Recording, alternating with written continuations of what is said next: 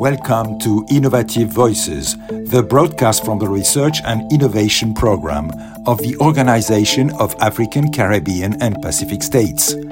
Its ambition is to amplify the voices of researchers and innovators who contribute to building a more resilient and sustainable world in these three regions. In the run up to the third UN Ocean Conference, we speak to Andrew Hudson, head of UNDP Water and Ocean Governance Program, about the central role of research and innovation in conserving and sustainably using the oceans, seas, and marine resources for a thriving blue economy. A chemical oceanographer and marine resource economist by training, he oversees and provides strategic policy and technical guidance on all aspects of the development, implementation, and evaluation of UNDP's work in water, freshwater, and ocean governance, with a currently active portfolio of about $400 million, working in over 100 countries. The upcoming UN Ocean Conference will focus on scaling up ocean action based on science and innovation to achieve SDG 14 and its 10 targets. What are the most pressing challenges that research and innovation should address today to ensure sustainable, resilient, healthy, and productive oceans? So, yeah, you, you know, each of the 10 SDG 14 targets, or almost every one of them, has elements of that question that tie into it. So, for example, from the, the uh, ocean acidification is 14.3, right? So that's an issue with a very active research program where, where you know we know it's a very important issue. We know it's a major threat. We know unequivocally that 30% of that CO2 we put into the atmosphere dissolves in the ocean, and that's what causes ocean acidification. We know that many organisms uh, do not do not have the capacity to manage large changes in ocean acidity, uh, especially in a very rapid form, which they are today. So there's a lot of research research in the area, but definitely more is required to understand the specific impacts at the you know, at the species level and at the ecosystem level. You know, how will it affect coral reef ecosystems, kelp ecosystem, ecosystems in the Antarctic in particular, because it's even worse in the Arctic and Antarctic because, um, like any gas, CO2 dissolves easily and more quickly in the colder water. But it's a problem everywhere. Uh, and it threatens, for example, the integrity of coral reefs. Coral reefs fix their skeletons with uh, calcium carbonate, and of course, the more the pH, the acidity goes, the acidity goes up and the pH goes down, the uh, higher, the, the bigger challenge that coral reefs have in making their skeletons, which is their whole, you know, basis.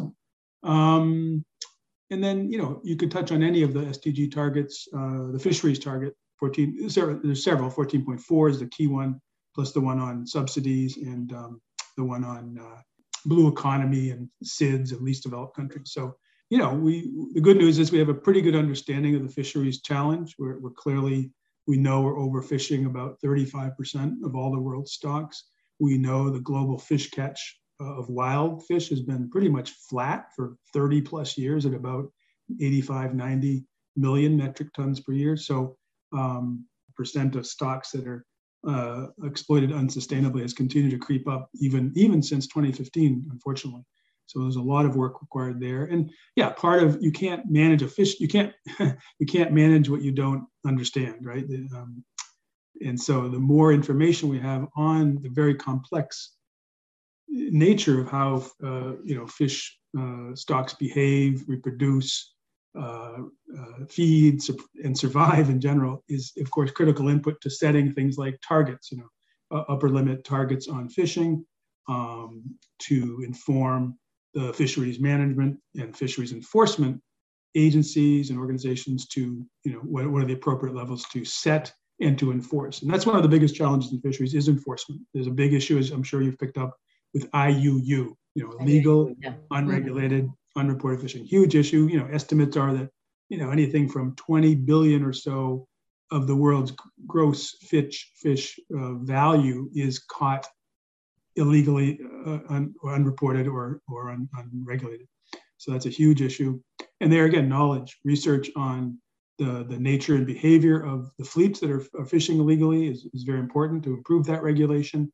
There's a lot of really exciting initiatives happening. You might have heard of, I'm sure, of the Global Fishing Watch, which is has captured the uh, AIS, the Automatic Identification System data of thousands of fishing, tens of thousands of fishing vessels around the world to help um, you know managers, fisheries managers, better know and manage uh, the fishing activity in, in, their waters as well as in, in uh, international waters.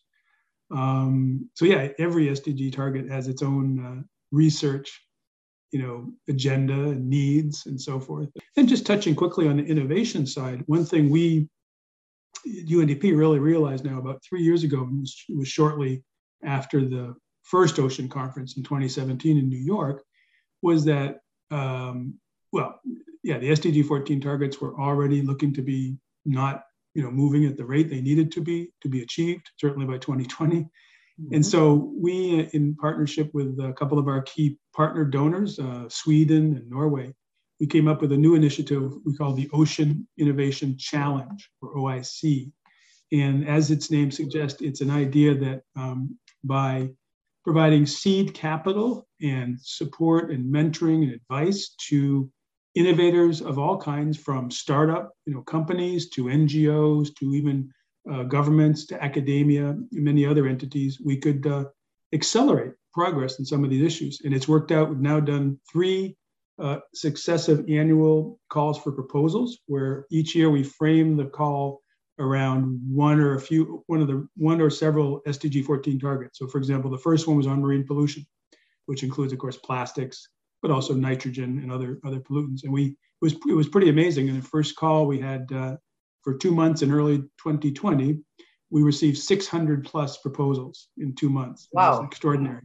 Yeah. And so we worked very hard over the next eight months to review each and every one. And in the end, we selected eight. Eight projects were actually selected for financing, each, each project getting around $250,000 is the, and then the second call we launched about this time last year was on uh, ocean, sustaining ocean fisheries. Similarly, over 300 applications. And we're just now, we're finalizing the final selection process around probably 10 to 12 projects will be selected, cutting across some very diverse and exciting areas uh, on sustainable fisheries.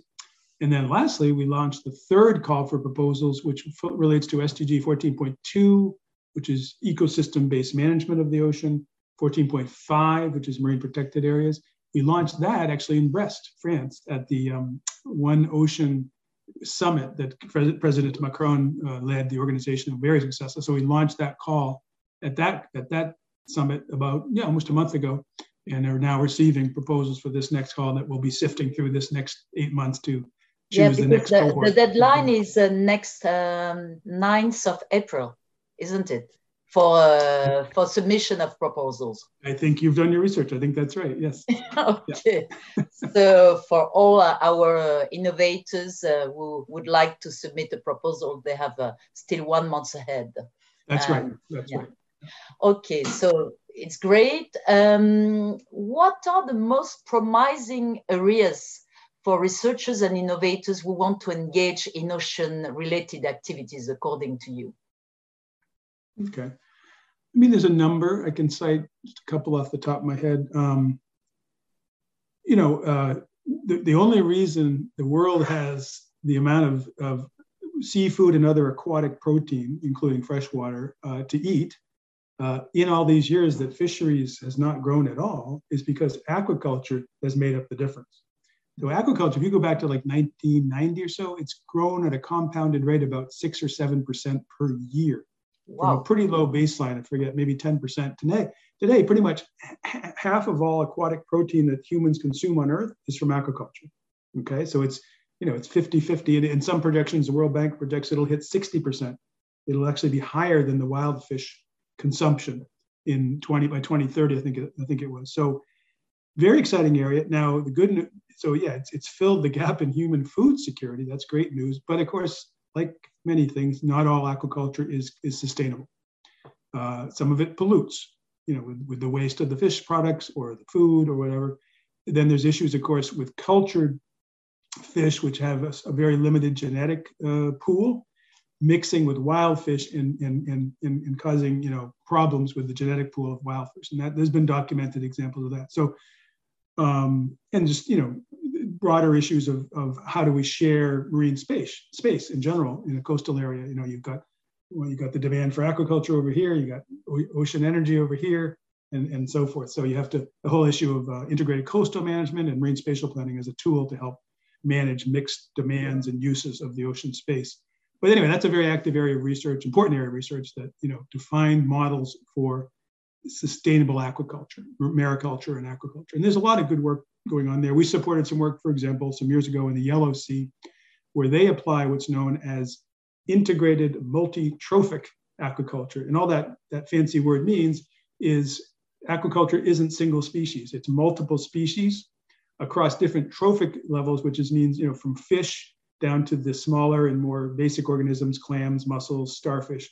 Uh, and of course, this is in China and Korea, and they, they do this, they've been doing it for a long time, in fact, and they do it very well, where they get uh, not only cultured organisms that they harvest and, and, sell and consume, of course, but they find that the water where they have these systems is impeccably clean because they basically have created their open ocean ecosystems. And so they've created uh, a model simulated ecosystem of sorts that has, for example, filtering capacities, nitrogen take up capacities, and so forth, that at least create a simulacrum of a real ecosystem, right? So, and it's certainly better than single species. Um, and there's even been carbon benefits noted with some of these programs for net net, net uptake of carbon. They can sequester uh, uh, carbon. Is what a bit, a bit. I mean, not not enough bit. to solve the problem. Yeah. Don't, don't get me on going on that, but a, a, you know a, pos- a, measure, a measurable positive amount of carbon can be can be sequestered. Well, yeah, an area I've been very vocal on now for many years um, is not is nit- ocean nitrogen pollution. So I mean, you, you see all the attention to plastics, which is merited because plastics is a huge issue. But in, for decades now, we've been drastically increasing the amount of nitrogen that's getting in the ocean. So you're looking even in, in your neighborhood in Europe, the Baltic Sea has been has had, had some very for, for for decades had very serious nitrogen pollution issues. Now, of course, the nitrogen comes from two main sources. One, of course, is untreated or poorly treated wastewater. Only 20% or so of the world's wastewater is treated at all, because uh, much of the developing country does not do it, as you know. And um, actually, the bigger for, portion, probably 90% at a global level, is from agricultural runoff of fertilizers in particular, also manure that's not you know, properly managed. And so the cumulative effect is that the last 30 years, we've seen a, literally an exponential growth in the occurrence of these coastal hypoxic areas, which are low oxygen areas, right? Where because of the excess nitrogen, that feeds excess plankton growth. The plankton then die and they sink. And as they sink, they're consumed by bacteria, which are aerobic bacteria that consume oxygen. And you get these hypoxic zones. And I mean, UNEP years ago, they, they counted up over 500 of these hypoxic zones around the world and having increased dramatically. So the research needs there are things like, you know, what are optimal and cost-effective ways to uh, recapture and reuse uh, nitrogen and phosphorus, which is related. And so, you know, how do you can you can you find ways to you know capture and reuse? And it, it, there is some of this being done in the world. Uh, the nitrogen and phosphorus in in in the wastewater stream. Uh, that and there's you know there's there's some of that going on, but there's a lot more could be done. And number two is how do you reduce the runoff, the loss of, of, of nitrogen phosphorus in fertilizer? So that's things like creating buffer zones around farming land, uh, using newer slow release uh, fertilizers that don't get you know eliminated and washed off as easily, uh, and even very you know precise injection technologies that, that bring fertilizer right to where it's needed in the plant and so forth. So this is already a pretty active area, but I think a lot more needs to be done because quite frankly that's one of the sdg targets we've seen i don't i don't know of any of much major progress as uh, the minister from uh, the OACPS are gathering next month in Ghana on the theme of uh, blue economy, fisheries, and aquaculture, uh, how research and innovation can help policymakers ensure a sustainable blue economy because it's key for OACPS member countries? Uh, um, well, you know, at UNDP, we actually thought hard about this a couple years ago when we came up with our internal or now external definition of blue economy. And you know, we frame it obviously it's it's about sustainable use of ocean resources, and we and we frame it very much in terms of for the benefit of uh, you know jobs, of livelihoods, of food security, of economic development, obviously.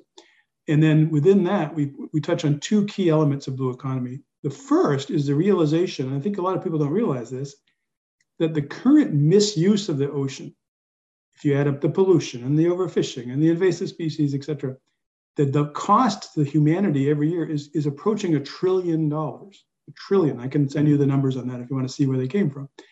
And so, you know, in some ways, first and foremost, to the blue economy has to be about recovering that lost income, right? That's a lot of money. That's like a few percent of GDP or something, global, global GDP that's lost due to mismanagement. So, in, in many ways, our work for decades has, even before the blue economy was a was a new idea, has focused on on restoration and protection.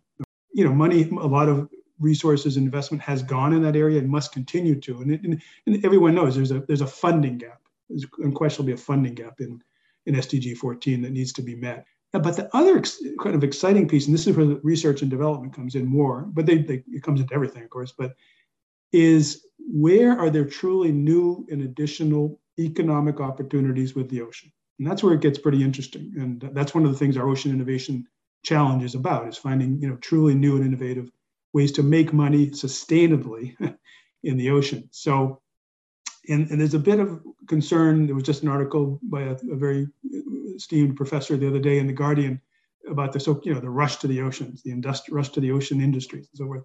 So everything from the potential for deep sea mining, which is a very you know, current issue, but a very very complex issue, of mm. course, with a lot of you know concerns about the speed at which it's going, the environmental uh, you know safety of doing so, and so on. That's a very important issue. Um, things like aquaculture, as I mentioned, uh, there's a huge need for research in that area to get it right. Because you know, there's no question we need to continue to scale up aquaculture if we're going to feed the world, no question. But we need to do it better. We need to do it sustainably in, in ways that that, that work. Um, so governments who want to promote uh, new ocean-related investment in their countries need good research and data and science to base that upon. Um, the companies that are potential investors in these countries or from these countries need that data and information um, because you know a government in the end they're shooting themselves in the foot if they accept new ocean investment and activity and business that is um, still going to be degrading the ocean and they're just you know perpetuating the, the, the, the downward trend not going in the upward trend so one thing one term that's come uh, up. Um, we have a neat initiative, UNDP, with a, a, whole bunch of partners called the Global Fund for Coral Reefs, which is, as it sounded, a, a new global. It's the only uh, dedicated fund to the SDG 14, in this case to coral reefs, which fall within SDG 14.2 as a, as a key habitat. And one of the things that GFCR is doing is trying to um, support and catalyze what are called reef positive investments. So, in other words, investments, you know, pri- private sector investments that both help the reefs, improve them, protect them, but also you know can generate a profit. That mm. that that magic niche to find, mm. and, it's a, it's a it's a big experiment. We haven't we haven't proven it yet. Yeah. But the question is, can can models be developed to come up with to find and that so that concept applies to anything. It could be reef positive, it could be kelp forest positive, it could be mangrove positive. Can you find ways to both strengthen, preserve, and protect, or even enhance the ecosystems and make some money? That's the magic thing. And, and, what are the main obstacles to overcome in order to move quickly from science to action? Because there are some gaps and the resume is very slow. So, what can be done to just accelerate action? That's yeah. I mean that that that's a big question that's been around really for for a long time. It's not new, but yeah, the connection of the science to policy connection. How do you accelerate it? How do you manifest it? you know, it's everything from scientists having the willingness to uh, speak about their work publicly, obviously, in, in re- relevant forums such as this Lisbon conference and other conferences, uh, which many do. But and then, of course, yeah, the, as you say, the, the, the scientific process is not a, always a very accelerated one. So it can take time from the research to the publication to the release of the publication. That can be two or three years. I used to do research, so I know this well. And so but there's cool stuff happening in the publication, scientific publication field. Things like um, you know preprints, where research uh, is is still publicly released even before it's been peer reviewed. With that caveat, understanding it has to be peer reviewed, but at least the knowledge is still is already out there for policymakers to look at. And then you know policymakers aren't necessarily scientists, so they may need support in their own structures and institutions to interpret good science and, and how, how can that inform the policy So it's a, it's a very complex question, but it's a very yeah, important it's a complex question. And how about open science? Because you were talking about preprints. Uh, right. Open science can contribute to accelerate ocean action. Do you think yeah, so? I think so. I think so. And yeah, the risk is if if a science wasn't done very well and its conclusions are flawed, and that yeah. that somehow informed a mistaken policy choice, that would be the risk. But I think the potential benefits of more open science far outweigh uh, the risks, and, and any good scientist is not going to be pre-publishing data that's just simply not valid. Indigenous peoples play a special role in ocean stewardship, care, and understanding. How do you think indigenous knowledge system could be successfully coordinated or utilized alongside Western scientific system, notably in the field of ocean observation?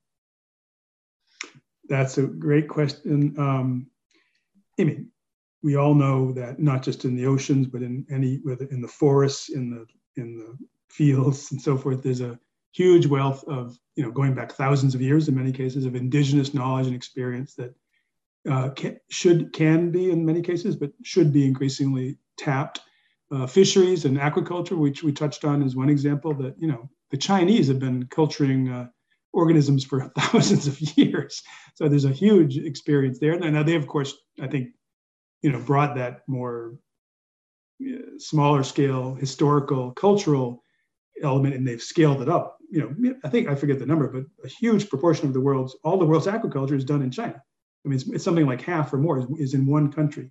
They are wow. by far the leader. Oh yeah, you could I don't know the exact number, but I you could get data from FAO on the dominance of Chinese uh, aquaculture. Um, and of course, one of the reasons is in there in China they they are much more open about the, the seafood products they will consume, say, than we are in the West, right? I mean, Chinese eat many different ocean products that are great, you know. Anyway, from seaweed to cucumbers to you name it so yeah, yeah, indigenous knowledge is, knowledge is vital, can be drawn upon. Um, and uh, you know, we've done a lot of work over the years. We have a program called the Small Grants Program with the Global Environment Facility that we have funded, you know, grants of twenty-five to fifty thousand dollars to community-based organizations, NGOs, indigenous peoples organizations all around the world on ocean issues, but also on land issues, on biodiversity and so forth. And so there's a lot of experience there on, you know, small things, but small things that worked, right? And and can be shared, replicated, and so forth. So that there's a it, that's it's a wide open area. Okay, and just to conclude, you know, um, co-chair of Friends of Ocean Action, Ambassador Peter Thomson, sees in this year unprecedented opportunities for transformational ocean action.